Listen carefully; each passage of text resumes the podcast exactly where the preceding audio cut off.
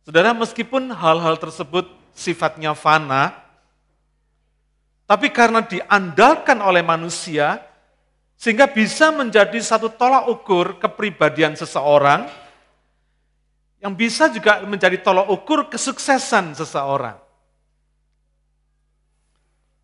Saudara kenal Elvis Presley? Seorang top star, penyanyi pop yang paling terkenal pada tahun-tahun sekitar 70-80-an ya saudara. Dia begitu populer di dalam masanya, di dalam masa masa popularitasnya. Tetapi meskipun dia pada awalnya dia berangkat sebagai seorang penyanyi kur di gereja, tapi lama-lama miring saudara. Dia mulai mengandalkan popularitasnya. Maka ketika satu hari Saudara ingat The Beatles, grup band dari Inggris yang terkenal. Ketika The Beatles mulai muncul, dia merasakan bahwa The Beatles ini akan menjadi ancaman bagi popularitasnya, saudara. Elvis mulai merasa insecure di dalam hatinya. Lalu dia mulai memusuhi The Beatles. Akhirnya bukan tambah baik, tapi popularitas Elvis tambah turun, saudara. Makin hari dia makin ditinggalkan oleh fansnya, fans yang mulai beralih ke The Beatles, dan orang sudah mulai melihat The Beatles lebih daripada Elvis Presley. Akhirnya dia tambah insecure, dia tambah stres, depres, akhirnya dia ambil keputusan singkat untuk jatuh di dalam obat-obatan, narkotika. Tambah lama, tambah addicted, tambah lama, tambah worse, akhirnya tragis seorang anak Tuhan yang mengasihi Tuhan, jadi penyanyi kor di gereja yang paling disukai oleh jemaat, akhirnya jatuh di dalam narkotika dan mati tragis karena overdosis narkotika. Saudara lihat di sini bagaimana sesuatu yang diandalkan bukan Tuhan yang diandalkan, Akhirnya popularitasnya membunuh Elvis sendiri. Nangkep saudara? Karena itu pagi hari ini sebagai orang percaya kita harus mengandalkan Tuhan di dalam setiap aspek kehidupan kita. Nah bagaimana hidup yang mengandalkan Tuhan itu? Saya nggak akan bicara tentang teori mengandalkan Tuhan, tapi saya rindu seluruh jemaat CLC mempraktekkan hidup yang mengandalkan Tuhan ini.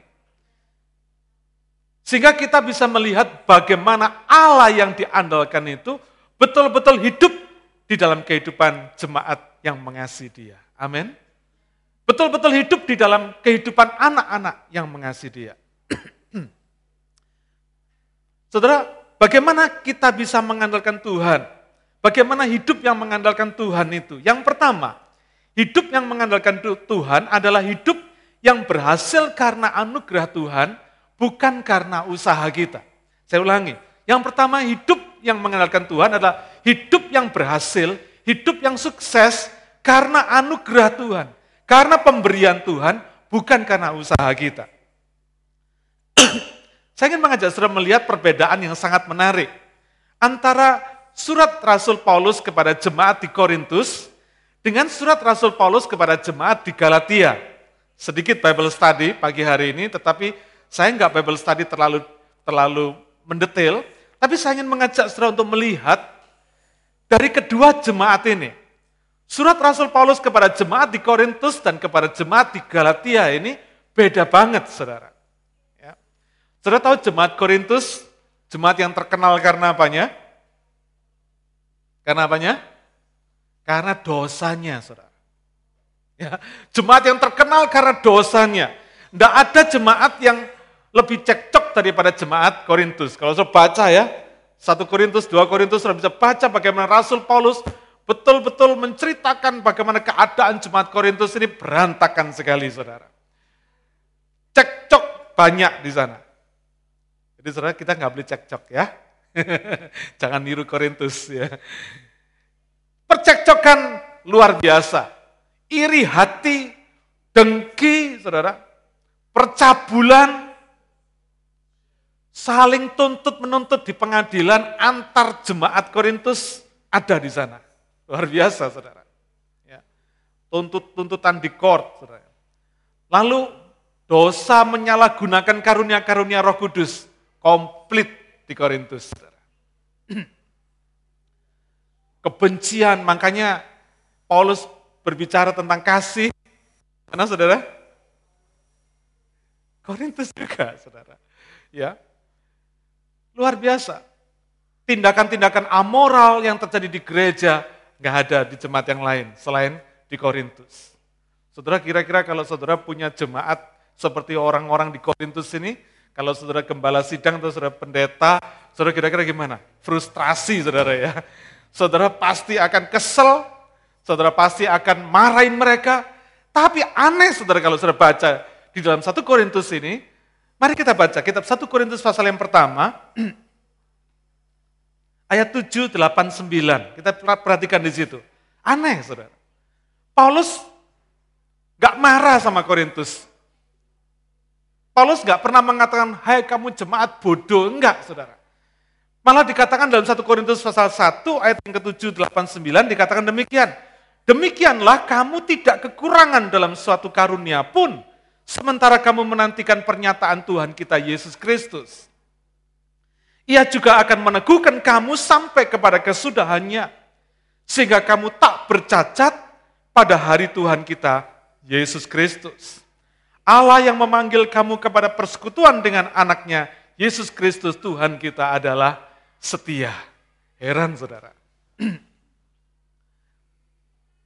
Rasul Paulus tidak mengatakan bodoh, enggak tapi malah memberikan satu pernyataan, satu statement yang sangat positif sekali.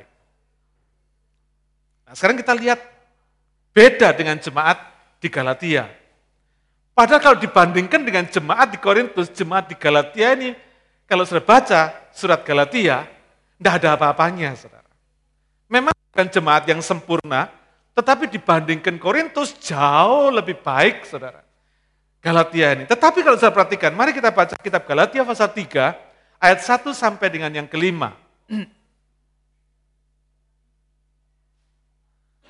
Jemaat Galatia yang tidak sebobrok seperti Korintus, Rasul Paulus mengatakan demikian, Hai orang-orang Galatia yang bodoh, sudah bayangin, kalau jemaat ada pendeta yang berkata, hai jemaat yang bodoh, pasti tersinggung saudara.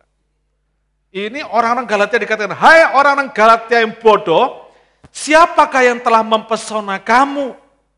Bukankah Yesus Kristus yang disalibkan itu telah dilukiskan dengan terang di depanmu? Hanya ini yang hendakku ketahui daripada kamu. Adakah kamu menerima roh kudus karena melakukan hukum Taurat Atau berbuat demikian karena kamu melakukan hukum Taurat atau karena kamu percaya kepada pemberitaan Injil. Sorry, saudara. Telah menerima roh kudus karena melakukan hukum Taurat atau karena percaya kepada pemberitaan Injil? Adakah kamu sebodoh itu? Kamu telah mulai dengan roh, roh kudus maksudnya, Maukah kamu sekarang mengakhirinya di dalam daging? Sia-siakah semua yang telah kamu alami sebanyak itu? Masakan sia-sia? Jadi bagaimana sekarang? Apakah ia yang menganugerahkan roh kepada kamu dengan berlimpah-limpah dan yang melakukan mujizat di antara kamu berbuat demikian karena kamu melakukan hukum Taurat? Atau karena kamu percaya kepada pemberitaan Injil. Saudara kalau sudah perhatikan di sini, Rasul Paulus mengecam jemaat Galatia ini dengan keras dan mengatakan, hai kamu jemaat yang bodoh, apakah kamu sebodoh itu, katanya saudara. Dan yang dikuat oleh Rasul Paulus adalah, apakah kamu terpesona oleh Injil Yesus, ataukah terpesona dengan hukum Taurat? Kira-kira begitu. Seolah-olah Rasul Paulus mengangkat satu perbedaan, satu oposisi yang sangat besar sekali antara hukum Taurat dan Injil Yesus Kristus.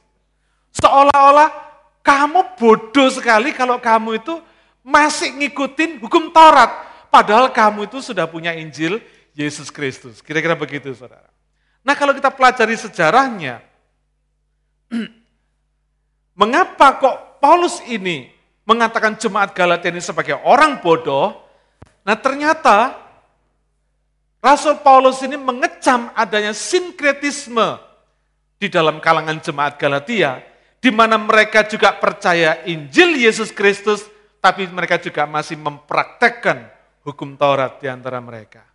Jadi rupanya jemaat Galatia ini setelah Rasul Paulus menginjil kepada mereka, dan mereka menerima Kristus, mereka menerima Injil Yesus, Injil kasih karunia Yesus, Rasul Paulus ini pergi dari Galatia, rupanya ada orang-orang dari kalangan Yudaisme yang datang ke Galatia memberitakan kebenaran tentang Taurat, saudara.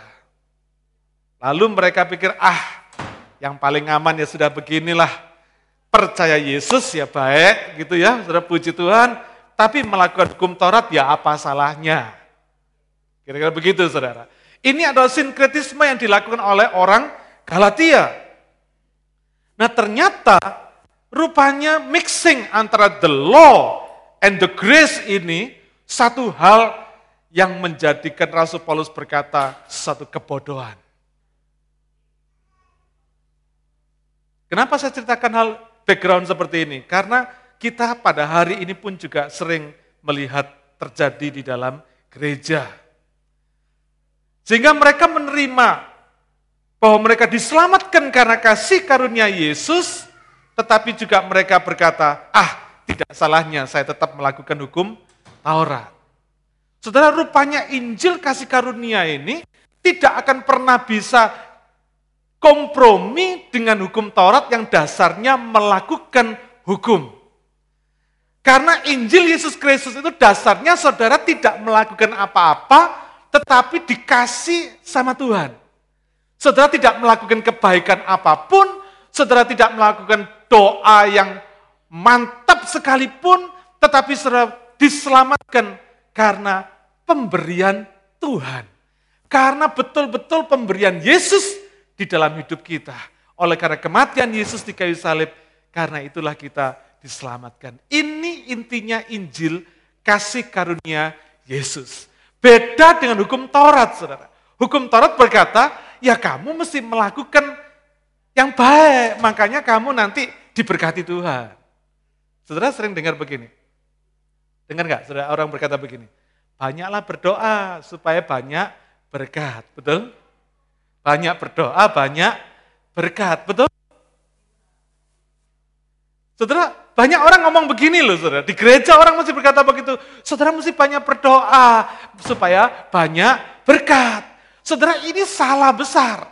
Menurut Rasul Paulus ini bodoh katanya saudara. Kita diberkati bukan karena banyak berdoa, nanti saya tahu, nanti saudara akan ngerti maksud saya apa. Jadi saya jelaskan.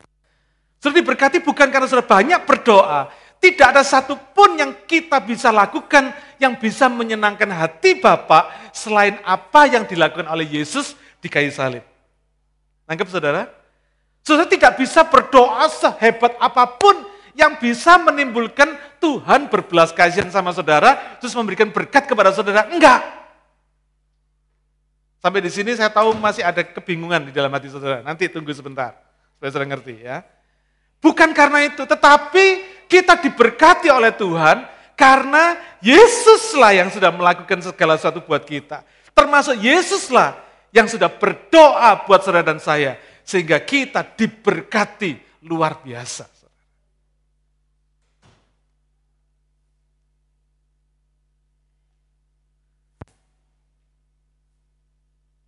Dengan kata lain, Rasul Paulus seolah-olah memberikan garis yang tegas antara ini Injil Yesus dan ini hukum Taurat. Ini karena kasih karunia, ini karena anugerah, dan ini karena melakukan hukum. Di garis, saudara. Di garis. Kalau sudah perhatikan di sini, dari perbandingan ini, seolah-olah, seolah-olah, saudara ya, seolah-olah Paulus itu berkata, seolah olah Paulus itu memberikan gambaran kepada kita, bobroknya orang Korintus masih lebih mending daripada kesalahan orang Galatia.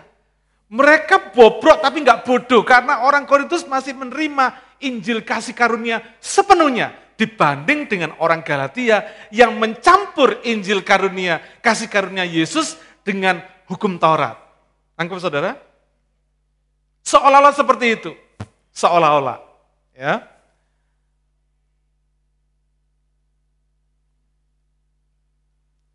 Saudara pernah dengar orang berkata begini enggak? Bagus loh, kamu sudah diselamatkan sama Tuhan. Karena kamu percaya Yesus, karena kasih karunia Tuhan Yesus. Bagus.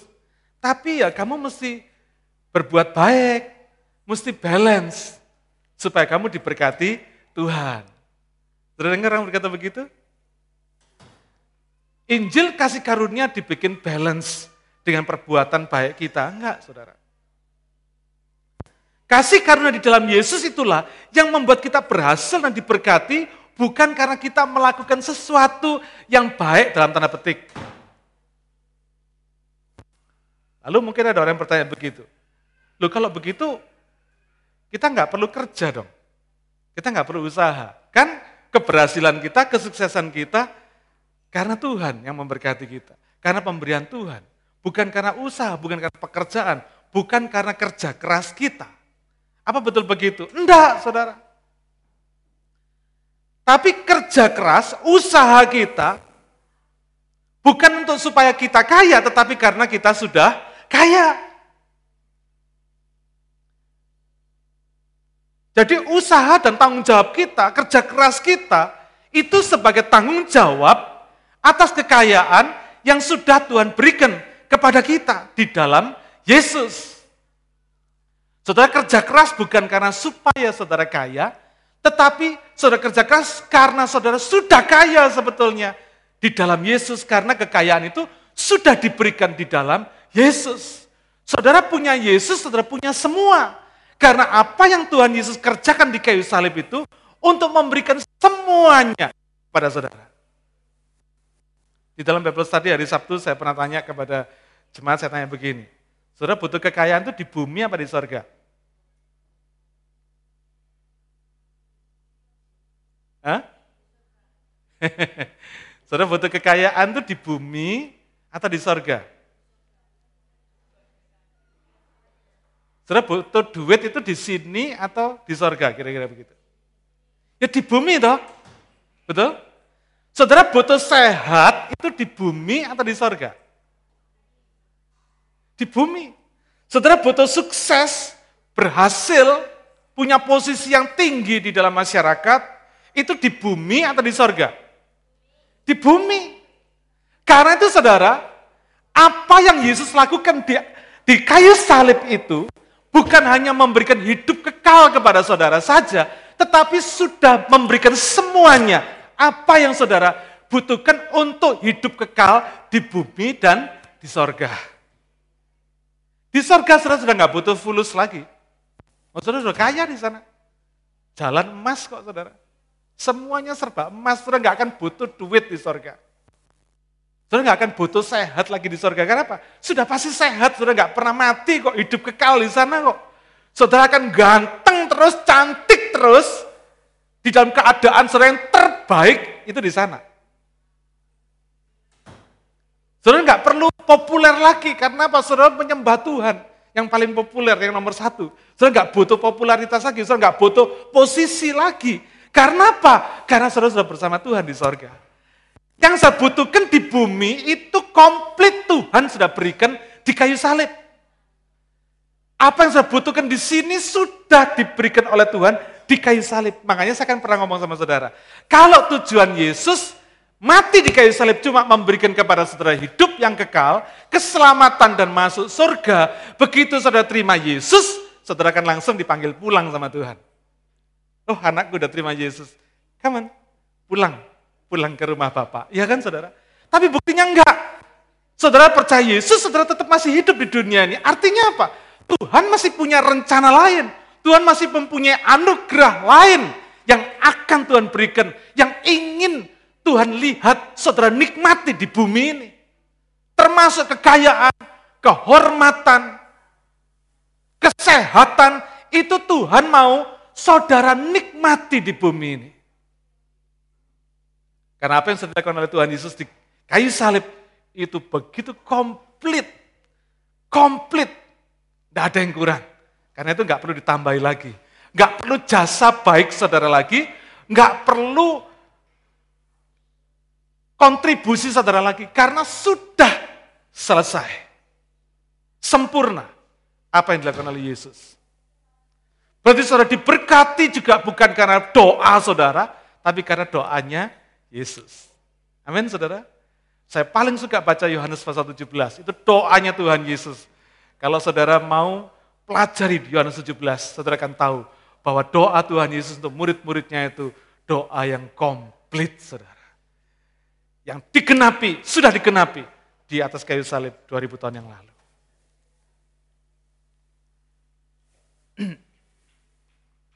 Saya mau kasih saudara ilustrasi supaya saya ngerti, ya supaya saudara makin mantap. Saya mau tanya sama saudara. saudara belajar untuk pinter atau belajar karena saudara sekolah? Ayo, saya tanya. Saudara belajar, saudara sekolah itu ya, saudara kan belajar. Saudara belajar supaya pinter atau saudara belajar karena saudara masuk sekolah? Iya atau saudara? Kadang-kadang kita nggak pernah mikir loh. Kadang orang tua kita akan belajar, belajar yang pinter ya, belajar ya supaya kamu pinter. Enggak, cari di sini. Satu pun orang kalau ditanya, kamu belajar supaya apa? Ya karena sekolah. Kalau nggak sekolah nggak belajar saudara. Karena kita sekolah maka ada satu obligasi, ada ada satu tanggung jawab untuk belajar. Wong sudah disuruh belajar, kadang masih nggak belajar kok saudara.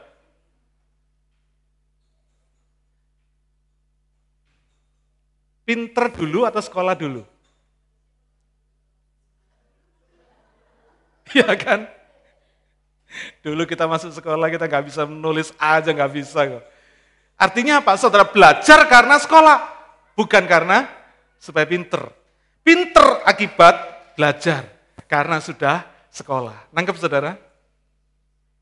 Jadi kita diberkati oleh Tuhan, itu karena Yesus sudah mati di kayu salib buat kita. Karena kita sudah kaya sebetulnya. Kadang-kadang saya sedih saudara. Kalau ada orang Kristen masih berkata, wah sorry ya gue lagi bokek, aduh ngisin-ngisini Bapak di sorga. Saudara. Coba ngomong kiri kanan. Kita anak Tuhan gak pernah bokek. Ayo coba ngomong kiri kanan. Kita gak pernah bokek. Kita kaya, saudara. Kita kaya di dalam Yesus. Betul-betul. Ini gak cuma lip service saja. Tapi kalau saudara ngerti prinsip ini, saudara akan mulai memasukkan di dalam hati dan pikiran saudara. Bukan terus saudara jadi mata duitan, bukan loh saudara. Tetapi betul-betul saudara menyadari bahwa diri kita ini kaya. Makanya hati kita, sikap kita menjadi satu sikap yang orang kaya, bukan orang miskin lagi. Bukan orang pas-pasan lagi, saudara. Tapi betul-betul punya hati dan sikap hidup jadi orang kaya. suka memberkati, suka berbelas kasihan, suka memberi, itu hidup hati orang yang kaya. Memang ada seorang kaya yang tidak kaya. Orang kaya yang pelitnya minta ampun. Duitnya udah nggak bisa dihitung, tapi pelitnya minta ampun. Apakah dia kaya? Enggak. Karena dia nggak bisa menikmati kekayaannya. Pelit itu bukan kaya. Pelit itu menandakan dia masih miskin.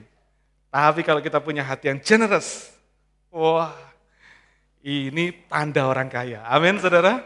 Luar biasa.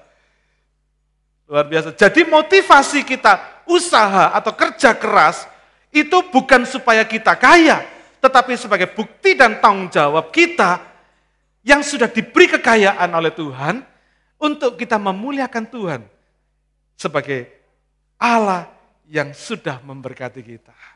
Jadi kita kerjanya untuk memuliakan Tuhan, saudara. Bukan dengan motivasi cari duit lagi. Dan saya percaya kalau saudara kerja dengan motivasi saudara memuliakan Tuhan, maka duit akan jadi nomor dua. Pekerjaan saudara akan jadi nomor dua, bukan nomor satu.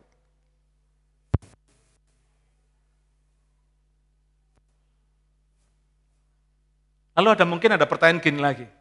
Kalau gitu kita nggak perlu berdoa nggak perlu minta sama Tuhan. Toh nggak perlu minta, nggak perlu doa pun Tuhan sudah kasih kok. Ya kan? Apa kita nggak perlu berdoa? Perlu, bukan begitu. Minta atau doa kepada Tuhan tuh bukan supaya diberi, tapi karena kita sudah diberi, sudah memiliki, sudah menerima.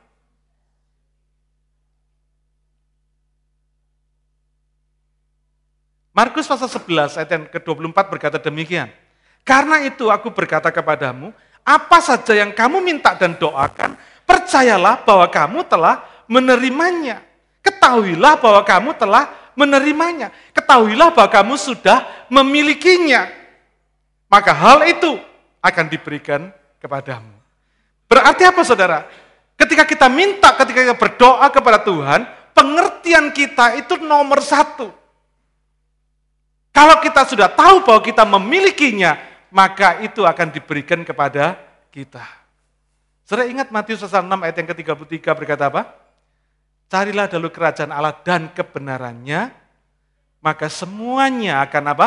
Ditambahkan kepadamu.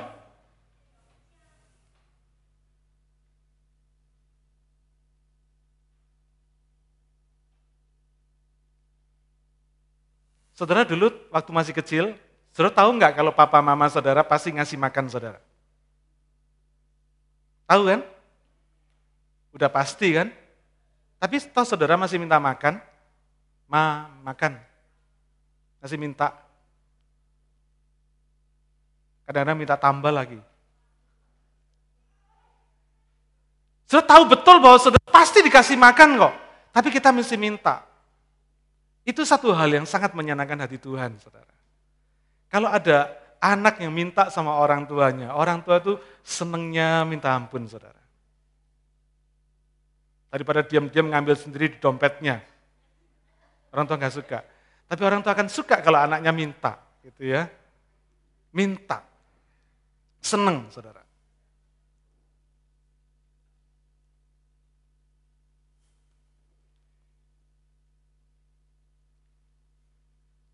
Mengapa saudara tidak pernah ragu bahwa saudara pasti dipelihara sama orang tua saudara?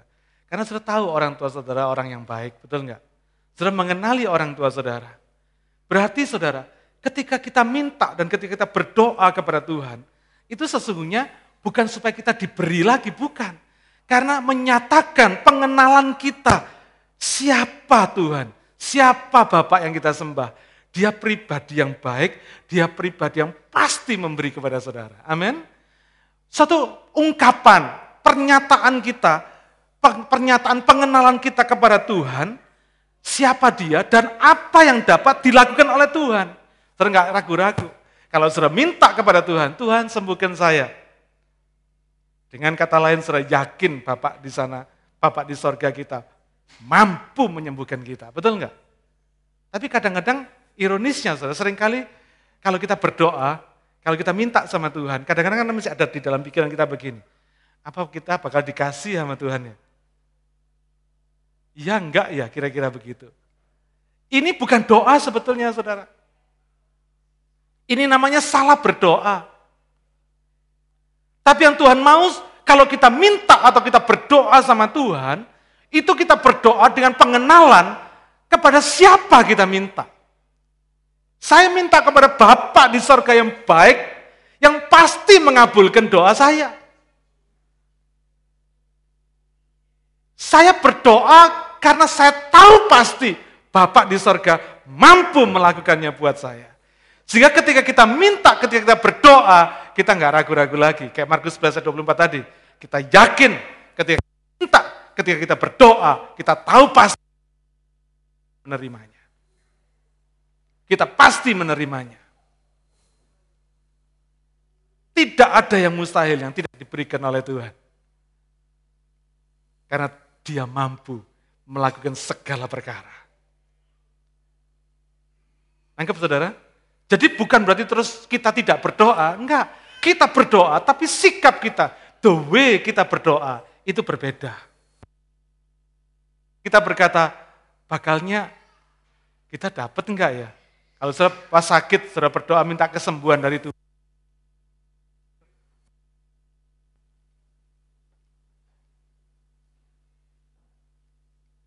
Saudara nggak akan berpikir bahwa saudara akan bisa terima enggak ya? Enggak.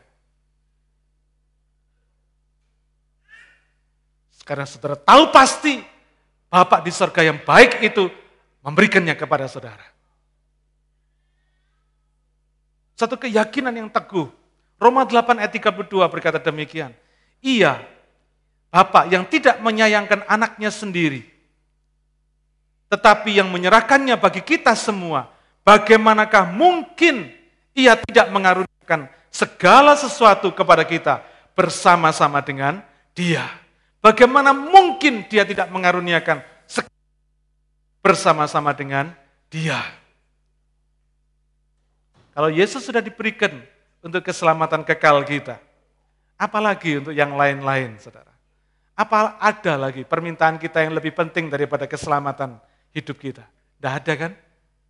Kalau Yesus sudah diberikan kepada saudara dan saya untuk menjamin keselamatan dan hidup kekal kita, apa kira-kira Yesus tidak menjamin urusan hutang piutang saudara, ekonomi saudara, urusan keluarga saudara, masa depan saudara, sekolah saudara, pacar saudara, urusan rumah tangga saudara, nggak ada. Semuanya sudah dijamin oleh Tuhan. Komplit.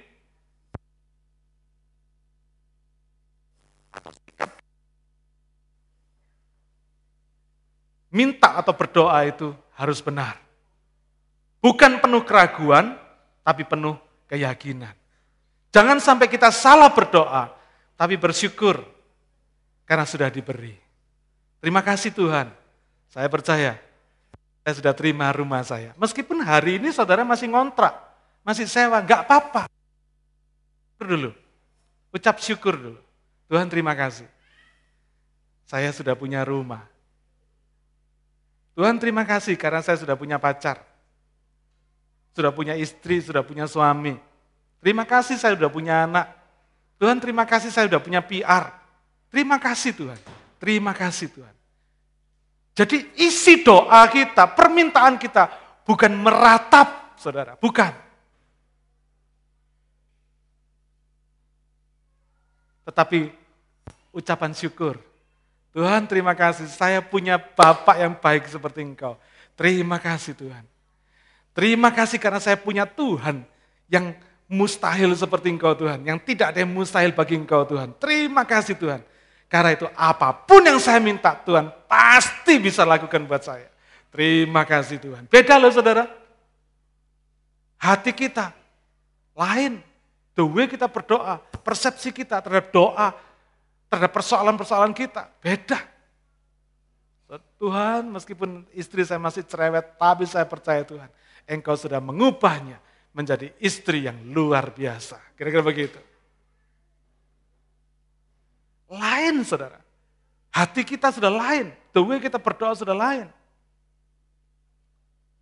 Mungkin ada yang bertanya begini, kalau begitu kita nggak perlu doa puasa tuh Pak. Karena ada orang begini kan, saya akan berdoa puasa supaya penyakit saya disembuhkan oleh Tuhan. Supaya apa yang saya doakan diberikan oleh Tuhan. Betul nggak saudara? Kadang ini kan yang terjadi. Hari ini saya mengajar saudara berbeda. Puasa bukan karena saudara supaya apa yang saudara doakan diberikan oleh Tuhan, bukan. Supaya kita memiliki kepekaan, makin mengenal kebenaran yang Allah sudah kerjakan di dalam hidup kita. Khususnya di dalam setiap masalah yang kita hadapi. Kita doa puasa bukan supaya dapat tapi doa puasa supaya kita makin mengenal kebenaran Tuhan, makin peka, makin sensitif terhadap kebenaran yang Tuhan bukakan kepada kita untuk menghadapi situasi dan masalah yang sedang kita hadapi. Ngerti kebenarannya. Ketika kita berdoa puasa kita tahu, oh ternyata supaya saya lebih mengampuni. Oh maksud Tuhan itu supaya saya mesti lebih memberi. Oh maksud Tuhan itu supaya saya bisa lebih mengasihi. Doa puasa tujuannya itu itu saudara. Bukan tidak makan. Kalau saudara cuma Doa puasa karena nggak makan tok, tapi saudara ribut sana, ribut sini, sibuk sana, sibuk sini, sama dengan diet. Nggak beda sama dengan diet, saudara. Tapi saudara, doa puasa artinya saudara mengkonsentrasikan hati dan pikiran saudara untuk makin mengenal dia, makin peka akan suaranya, akan pimpinannya, dan makin mengetahui kebenaran firmannya. Sehingga kita mampu menghadapi setiap situasi dan masalah dalam kehidupan kita dengan tepat, saudara. Timingnya tepat. Sikapnya tepat. Cara mengatasi masalahnya juga tepat. Cara memandang masalahnya juga tepat. Itu fungsi doa puasa. Karena apa? Karena sesungguhnya kita sudah menerimanya dari Tuhan. Apa pun persoalan saudara, sudah diberikan jalan keluar oleh Tuhan di atas kayu salib. Tidak ada satupun persoalan yang saudara hadapi pada hari ini, termasuk pada hari yang akan datang, yang belum ada jalan keluarnya. Tidak ada. Semuanya ada jalan keluarnya. Semuanya ada jawabannya. Karena sudah Tuhan selesaikan di kayu salib 2000 tahun yang lalu. Saya kan pernah tanya sama saudara kan, waktu Tuhan mati di kayu salib 2000 tahun yang lalu, saudara sudah lahir belum? Belum kan? Paling mak kongco saudara juga belum lahir, ya kan saudara? Nenek moyang saudara masih belum lahir. Tapi Tuhan sudah mati di kayu salib. Artinya apa? Apa yang diampuni oleh Tuhan di kayu salib 2000 tahun yang lalu? Kalau dia mati di sana, dosa saudara dan saya kan?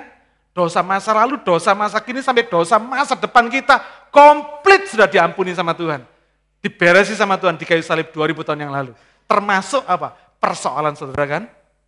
Berarti dengan kata lain, apa pun masalah yang saudara hadapi pada hari ini, tidak ada yang namanya jalan buntu. Selalu ada jalan keluarnya. Apa pun juga sakit penyakit yang saudara hadapi hari ini, tidak ada yang namanya tidak sembuh. Kalau saudara belum sembuh hari ini bukan berarti tidak sembuh. Saudara beda sekali loh. Dokter boleh berkata begini, ah penyakitmu ini penyakit aneh, penyakitmu ini penyakit berat, tidak bisa sembuh, ini penyakit keturunan, Forget it, saudara. Mari kita lebih dengar firman Tuhan, kebenaran firman Tuhan. Karena firman Tuhan berkata, kalau kamu mencari kerajaan Allah dan kebenarannya, maka semuanya akan ditambahkan kepadamu. Kesembuhan adalah kebenaran. Tuhan memberikan kesembuhan, kesehatan dalam hidup kita, itu adalah kebenaran Tuhan. Karena itu kalau kita percaya hari ini, saya percaya kesembuhan kita makin ditambahkan oleh Tuhan. Saudara, ironisnya manusia ini sering kali melihat apa yang dia tidak punya atau belum punya lebih daripada apa yang dia punya. Seringkali kalau kita sakit, ya saya ambil contoh misalnya, jantung kita sakit. Kita akan fokus kita akhirnya apa? Kesedot ke jantung kan? Konsentrasi kita mikirin semua urusan jantung melulu. Padahal yang lain-lain saudara, mana kira-kira yang lebih banyak yang sehat daripada yang sakit? Mata kita masih bisa melihat terang-terang, telinga kita masih bisa mendengar dengan jelas, tangan kaki kita, paru-paru kita masih bisa berkembang kempis dengan baik. Saudara, kadang-kadang fokus kita kepada yang kecil, yang yang kita belum punya, lebih besar daripada fokus kita kepada apa yang kita sudah punya. Karena itu kalau kita berkata, oh Tuhan, meskipun saudara sakit, mungkin hari ini saudara sakit, ada satu bagian tubuh saudara yang sakit, tapi kalau sudah berkata, oh Tuhan, aku percaya, aku sudah sehat, maka kesehatan yang Tuhan berikan kepada saudara akan ditambahkan kepada saudara. Anggap maksudnya? Carilah dahulu kerajaan Allah dan kebenarannya, maka semuanya akan ditambahkan kepadamu. Bukan termasuk apa yang kita makan, minum, pakai saja. Seluruhnya, semuanya akan ditambahkan kepadamu. Tapi hari ini kita mensyukuri apa yang kita sudah punya. Lebih daripada apa yang kita belum punya. Amin. Terima kasih Tuhan. Saya sudah punya rumah ren. Terima kasih. Thank you Markus. Terima kasih Tuhan. Karena saya percaya satu hari saya sudah punya rumah sendiri. Tunggu tanggal mainnya. Sikap kita berbeda saudara. Hati kita berbeda. Yang kedua, Hidup yang mengandalkan, yang pertama tadi, hidup yang mengandalkan anugerah pemberian, kasih karunia Tuhan, bukan mengandalkan usaha kita. Yang kedua, hidup yang penuh mujizat, karena darah Yesus sudah menjaminnya. Saya ulangi, saudara. Yang pertama adalah hidup yang karena dasarnya anugerah, karena pemberian Tuhan, keberhasilan yang karena pemberian Tuhan, bukan karena usaha. Yang kedua adalah hidup yang penuh mujizat. Hidup yang mengandalkan Tuhan itu adalah hidup yang penuh mujizat. Penuh mujizat. Karena apa? Karena darah Yesus sudah menjaminnya. Saya ingin mengajak buka kitab Lukas pasal 8 ayat yang ke-43. Lukas 8 ayat yang ke-43. Adalah seorang perempuan yang sudah 12 tahun menderita pendarahan dan yang tidak berhasil disembuhkan oleh siapa pun. Ia maju mendekati Yesus dari belakang dan menjamah jumbai jubahnya dan seketika itu juga berhentilah pendarahannya. Lalu kata Yesus, siapa yang menjamah aku? Dan karena tidak ada yang mengakuinya, berkatalah Petrus, Guru, orang banyak mengerumuni dan mendesak engkau. Tetapi Yesus berkata, ada seorang yang menjamah aku. Sebab aku merasa ada kuasa keluar dari diriku. Saudara ini dahsyat. Saya ingin membagikan pada saudara pagi hari ini. Supaya pengertian ini memberkati kita semua. Kadang kalau ada doa yang kita belum dijawab Tuhan, ada orang berkata begini, yang pasti Tuhan gak salah. Yang pasti firman Tuhan gak salah. Yang salah ya kita sendiri. Kita kira begitu saudara ya. Kadang-kadang ya karena kamu kurang iman sih, doanya kurang, kurang iman kamu. Tuhan pasti nggak salah, firmannya juga nggak salah. Yang salah pasti kita lah. Yang kurang masih kita lah. Coba periksa, katanya saudara. Kelihatannya ini nasihat yang baik, kelihatannya. Tapi padahal ini sebetulnya bukan nasihat yang baik, saudara. Ini nasihat yang salah menurut firman Tuhan. Karena apa? Karena ini mendiskualifikasi diri kita sendiri. Seolah kita ini tidak qualified, tidak siap, tidak layak untuk terima mujizat Tuhan. Karena iman kita ini kecil, kita ini nggak layak. Sedangkan janji Tuhan ada. Janji Tuhan ada. Kalau kita berdoa, Tuhan sembuhkan. Tapi ini kita berdoa, kita belum sembuh. Wah ini pasti kurang iman ini. Saudara ini pengertian yang salah. Mari kita baca 2 Korintus 5 ayat ke-21. Saya akan baca dalam bahasa Inggris. 2 Korintus 5 ayat 21 berkata demikian. For he has made him, he, God Father, has made him, Jesus, who knew no sin, to be sin for us, that we might become the righteousness of God in him. Perhatikan di sini. Firman ini berkata, karena Yesus yang tidak mengenal dosa dibuatnya menjadi dosa karena kita, supaya kita ini menjadi kebenaran, menjadi benar become the righteousness of God in him. Supaya kita yang percaya ini di dalam Yesus, kita itu menjadi satu kebenaran. Artinya saudara, Yesus mati di kayu salib itu untuk membuat saudara dan saya ini yang sebetulnya tidak qualified, kira-kira begitu, tidak berhak menerima berkat Tuhan, menjadi orang-orang yang qualified untuk menerima berkat Tuhan. Yesus dibikin menjadi seperti kita, menjadi orang berdosa seperti kita, supaya kita orang berdosa ini menjadi suci seperti Yesus, menjadi qualified, bukan tidak qualified lagi, tapi menjadi qualified, berhak layak untuk terima segala janji Tuhan yang sudah Tuhan berikan dalam hidup kita. Itu maksudnya. Karena itu, kalau kita berkata, I become healed, maka kita membuat karya Kristus di kayu salib itu terjadi untuk kesembuhan kita. Mungkin hari ini saudara masih sakit, tidak apa-apa. Saudara berkata, I become healed. Kenapa? Karena memang kesembuhan itu yang dikerjakan. Karena itu memang kebenaran yang Tuhan kerjakan di kayu salib buat kita semua. Nangkep saudara? Ketika saudara berkata, meskipun saudara lemah dan saudara berkata, aku kuat, itulah kebenaran yang memang Tuhan kerjakan di kayu salib buat kita. Ketika saudara sekarang belum punya duit, saudara berkata, aku kaya, itulah kebenaran Kayak tadi ragu yang kita nyanyikan ya. Let the weak say I'm strong. Let the poor say I'm rich. So, itulah kebenaran. Karena itulah yang dilakukan Yesus di kayu salib buat kita semua. Itulah kebenaran. Karena ketika kita declare, ketika kita berkata, yes Tuhan, aku sudah sembuh. Artinya saudara meninggikan karyanya. Meninggikan karya Yesus di kayu salib buat kita semua. Saudara menghargai karya Yesus di kayu salib buat kita semua. Ketika saudara berkata, yes Tuhan, aku kaya Tuhan. Terima kasih Tuhan. Itu artinya kita menghargai karya Tuhan di kayu salib buat kita semua. Dan ketika saudara berkata, yes Tuhan, aku percaya, aku terima.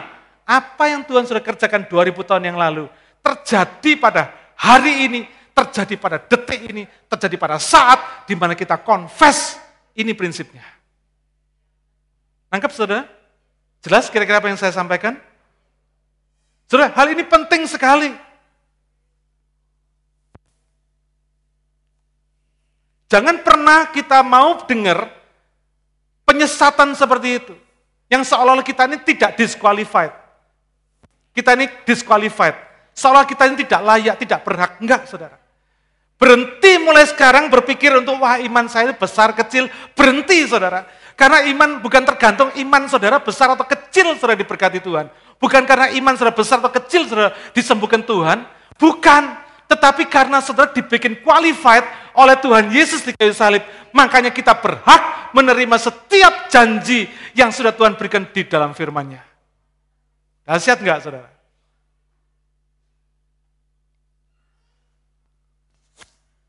Saya mau tanya sama saudara. Saya ambil contoh-contoh supaya saya ngerti. Waktu Abraham diberi janji sama Tuhan bahwa dia akan menjadi bapak bangsa, Waktu itu Abraham ada di mana? Masih di Ur Kasdim kan?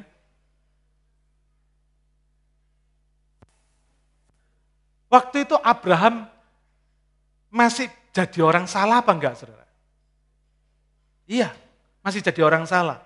Dalam perjalanan hidupnya kalau saudara baca di situ, dia rela memberikan Sarah demi keselamatan dia. Karena Sarah cantik, dia aku adiknya supaya selamat dia saudara.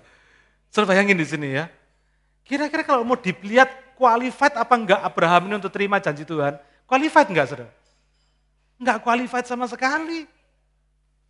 Semua hamba Tuhan dipakai Tuhan di dalam Alkitab itu sebetulnya enggak ada yang qualified. Waktu Musa dipanggil Tuhan, Musa berkata, Tuhan aku enggak fasilita, enggak qualified. Gideon dipakai Tuhan, Gideon berkata, ah Tuhan aku ini orang peragu, makanya selalu minta tanda. Elia dipakai Tuhan, masa dia nggak layak. Aku najis bibir katanya saudara. Macam-macam setiap hamba Tuhan yang dipakai Tuhan di dalam Alkitab, nggak ada yang qualified. Jadi kalau hari ini setan memberikan tuduhan-tuduhan di dalam hati dan pikiran saudara, bahwa saudara ini tidak qualified, iman saudara kecil dan sebagainya, forget it. Jangan mau terima itu. Karena kita dibikin qualified, memang kita nggak qualified. Tapi dibikin qualified karena Yesus sudah mati buat kita.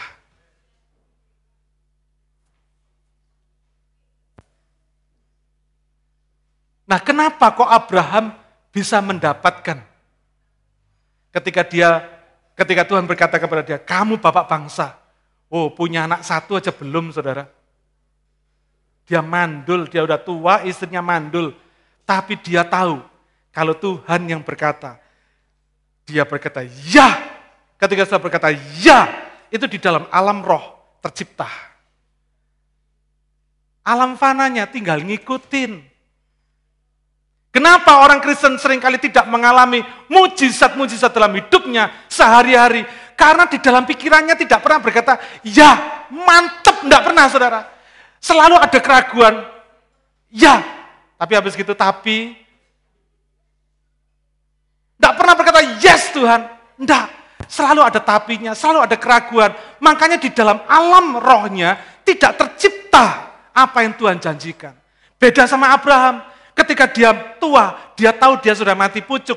Ketika dia tahu Sarah mandul, ketika Tuhan berkata kepada dia, kamu akan aku jadikan bapak bangsa. Dia berkata apa? Yes, yes, yes, yes. Kira-kira begitu saudara. Dia belum punya anak, tapi dia sudah ciptakan terlebih dulu dalam hati dan pikirannya. Di dalam alam rohnya dia berkata, aku jadi bapak bangsa. Yes! Jadi saudara. Jadi. Nah saya mau tunjukkan saudara, lewat tadi ayat yang kita baca. Saudara tahu ya cerita ini, Lukas pasal 8 ini, tentang perempuan yang pendarahan 12 tahun.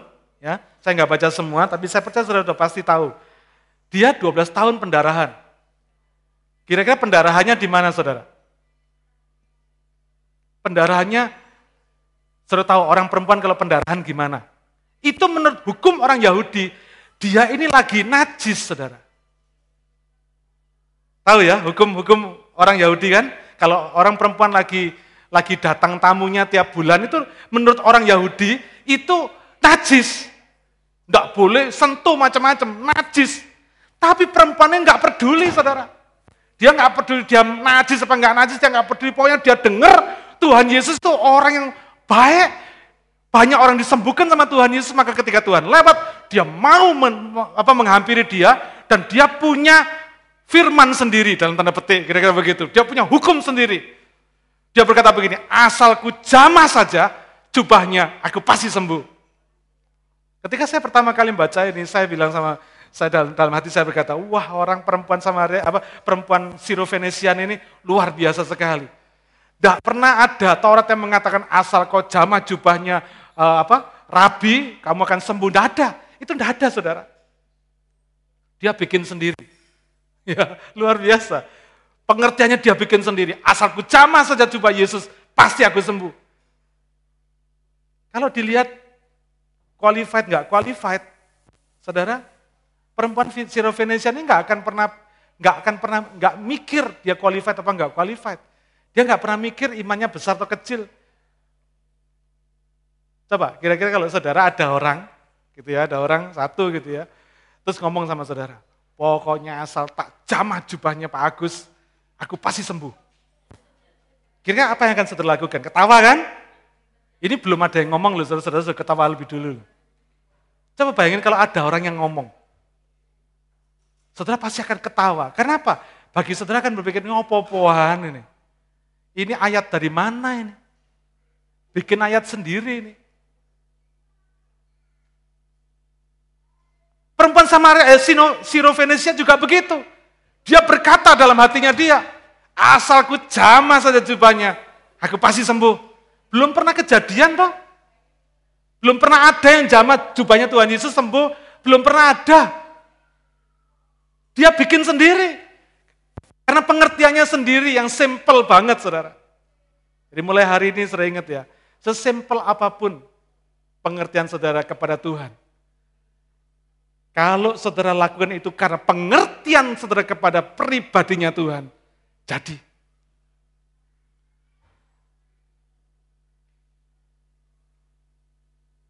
Ketika dia punya pengertian seperti ini dan dia jamat jubah Tuhan Yesus, Yesus berhenti, noleh, saudara, cari siapa yang jamah jubahku. Siapa kata Tuhan. Petrus berkata, Tuhan lihat orang segini banyak. Kok Tuhan tanya siapa yang jamah jubahmu? Tidak ada yang sama jubahmu. Siapa yang tahu? Tapi Tuhan berkata apa? Enggak, aku tahu pasti ada seseorang yang jamah jubahku. Karena aku merasa ada kuasa keluar dari diriku kepada dia. Artinya apa saudara? Ketika saudara punya pengertian, ketika saudara tahu tentang kasih karunia Allah, ketika saudara ngerti dan sadar, saudara tahu betul, saudara mengenal bahwa Tuhan itu baik kepada saudara, maka ketika pengertian ini, ketika anugerah ini, saudara lihat kepada anugerah ini, maka Tuhan melihat kepada iman saudara. Tidak akan pernah ada alasan untuk membuat Tuhan menoleh untuk melihat iman saudara. Kecuali saudara berkata, Tuhan engkau baik. Engkau penuh kasih karunia. Engkau penuh anugerah. Amin saudara. Tuhan gak kenal loh sama perempuan Siro Venesia.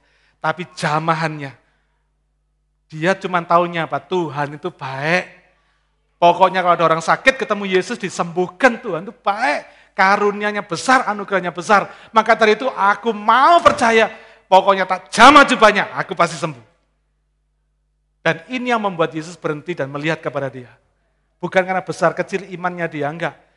Tapi karena simpelnya dia, karena pengertian dia kepada Tuhan, membuat Tuhan berhenti dan membuat aliran kuasa Tuhan mengalir di dalam dia, terjadilah mujizat.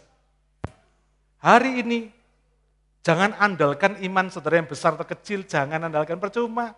Iman kita kadang naik, kadang turun. Semangat kita kadang naik, kadang turun, betul enggak? Tidak bisa diandalkan. Tapi kita andalkan kebaikan Tuhan, kemurahan anugerah Tuhan yang tidak pernah habis selama-lamanya. Jika ketika kita mengandalkan dia, ketika mengandalkan anugerahnya, pemberiannya, kasih karunia atas hidup kita, mujizat terjadi. Saya tutup dengan kesaksian.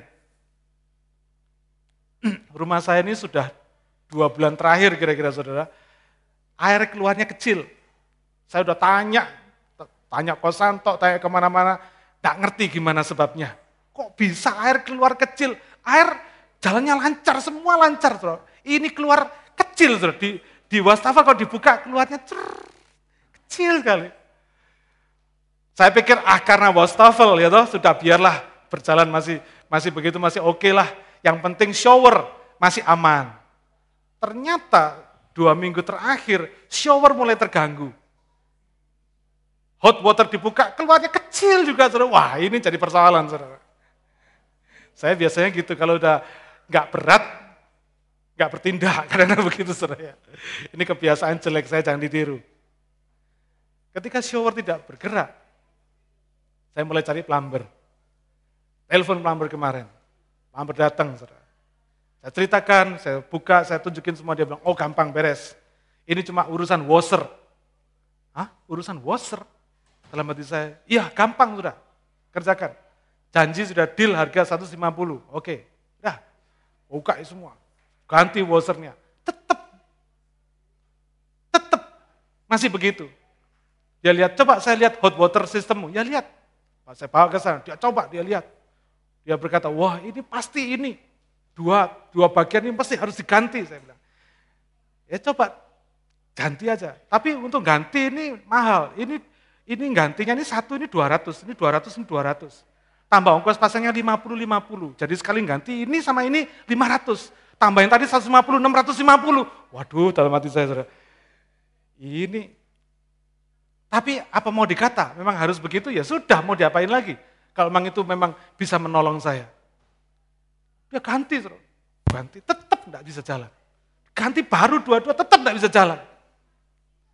Lalu pada saat itu hati saya mulai tergerak. Udah baru, udah baru, tidak bisa jalan. Saya bilang, saya tanya sama dia, kamu udah jadi plumber berapa tahun? Tujuh tahun, dia bilang. Wah udah pengalaman ya. Iya, tapi saya nggak pernah punya pengalaman seperti ini. Dia bilang. Terus saya bilang, nah kadang-kadang pengalaman kita itu nggak bisa kita andalkan, saya bilang. Nggak bisa kita andalkan. Yang bisa kita andalkan itu kuasa Tuhan, saya bilang. Tak percaya, dia Orang bule ngeliat saya ngomong kuasa Tuhan. Saya nggak peduli sudah. Dengan bahasa Inggris saya yang terpatah-patah saya berusaha mengatakan kuasa Tuhan yang bisa bikin ini jalan. Terus saya minta hikmah sama Tuhan. Tuhan gimana caranya? Tuhan bilang sama dia. Tuhan bilang sama saya, coba kamu matiin dulu air yang di depan. Matiin dulu. Habis dimatiin, habis dimatiin bukaan lagi katanya. Loh, sesuatu yang sederhana atau sederhana, enggak, enggak ada dalam pikiran. Saya berkata, gini lah, kamu percaya saya dah, saya bilang. Kamu matiin dulu air di muka, and then, and then you open it again. Ketawa dia saudara. Bagi dia tuh silly toh. Masa ada cara begitu dimatiin dulu, habis itu dibuka lagi. Bagi dia plumber yang udah tujuh tahun, satu kebodohan. Tapi saya percaya, kamu kan sudah menyerah, saya bilang. Kamu udah give up toh. Udah kamu ganti baru tetap give up toh, enggak jalan toh. Nah sekarang kamu percaya saya dah. Hikmat kamu, kepenteran kamu, pengalaman kamu udah nggak berlaku toh. Nah sekarang kamu percaya saya. Terus ya saya cuma percaya Tuhan saya bilang. Tuhan ngasih saya hikmat begitu, sudah jalankan aja saya bilang. Jalan aja. Dia rada dengan rada jengkel saudara dia keluar, dia dia tutup, dia buka lagi. Dia kembali. Jalan saudara. Jalan. Hah? Dia kaget saudara. Jalan. Hot waternya jalan, bagus. Lalu rupanya dia merasa kalah, saudara, dia berkata begini sama saya, ya sudah, kalau itu kamu bayar saya 350 saja. Dari 650 dibikin 350. Dalam hati saya, haleluya, puji Tuhan. Tuhan dipermuliakan. Amin. Dalam urusan sepele, saudara, saya pun juga nggak tahu. Kalau di Indonesia saya ngerti sistemnya, di sini saya nggak ngerti sistemnya, saudara. Apa yang diandalkan? Kalau dia sudah nggak yang pengalaman sudah nggak berhasil, apa yang kita mau andalkan? Tuhan. Amin. Hikmatnya tidak terbatas. Dengan cara yang sederhana, jalan. Yang penting jalan, saudara. Amin. Kadang-kadang Tuhan itu memimpin kita untuk melakukan hal-hal yang sederhana dalam hidup kita. Yang penting jalan. Amin. Nurut toh ya saudara, ngikut toh aja sama Tuhan. Yang penting jalan. Pikiran kita kadang nggak bisa kita andalkan. Bukan berarti kita nggak pakai pikiran, pakai, tetap pakai pikiran. Tapi jangan diandalkan. Karena pikiran kita ini terbatas saudara. Pengalaman kita terbatas, tapi Tuhan Allah yang kita sembah tidak terbatas. Karena hidup yang mengenalkan Tuhan adalah hidup yang diberkati dan berhasil karena pemberian Tuhan, dan juga adalah hidup yang selalu mengalami mujizat karena darah Yesus sudah menjaminnya. Ketika perempuan Sirofenisia ini menjamah jubah Yesus, Yesus sudah mati belum di kayu salib? Belum. Belum. Apalagi kalau hari ini Yesus sudah mati di kayu salib, darahnya sudah tercurah di kayu salib buat saudara dan saya. Apalagi saudara. Kepastian, jaminan kesuksesan, jaminan mujizat dalam hidup saudara, pasti karena darah Yesus yang menjaminnya. Bukan kepintaran kita. Amin. Mari kita berdoa.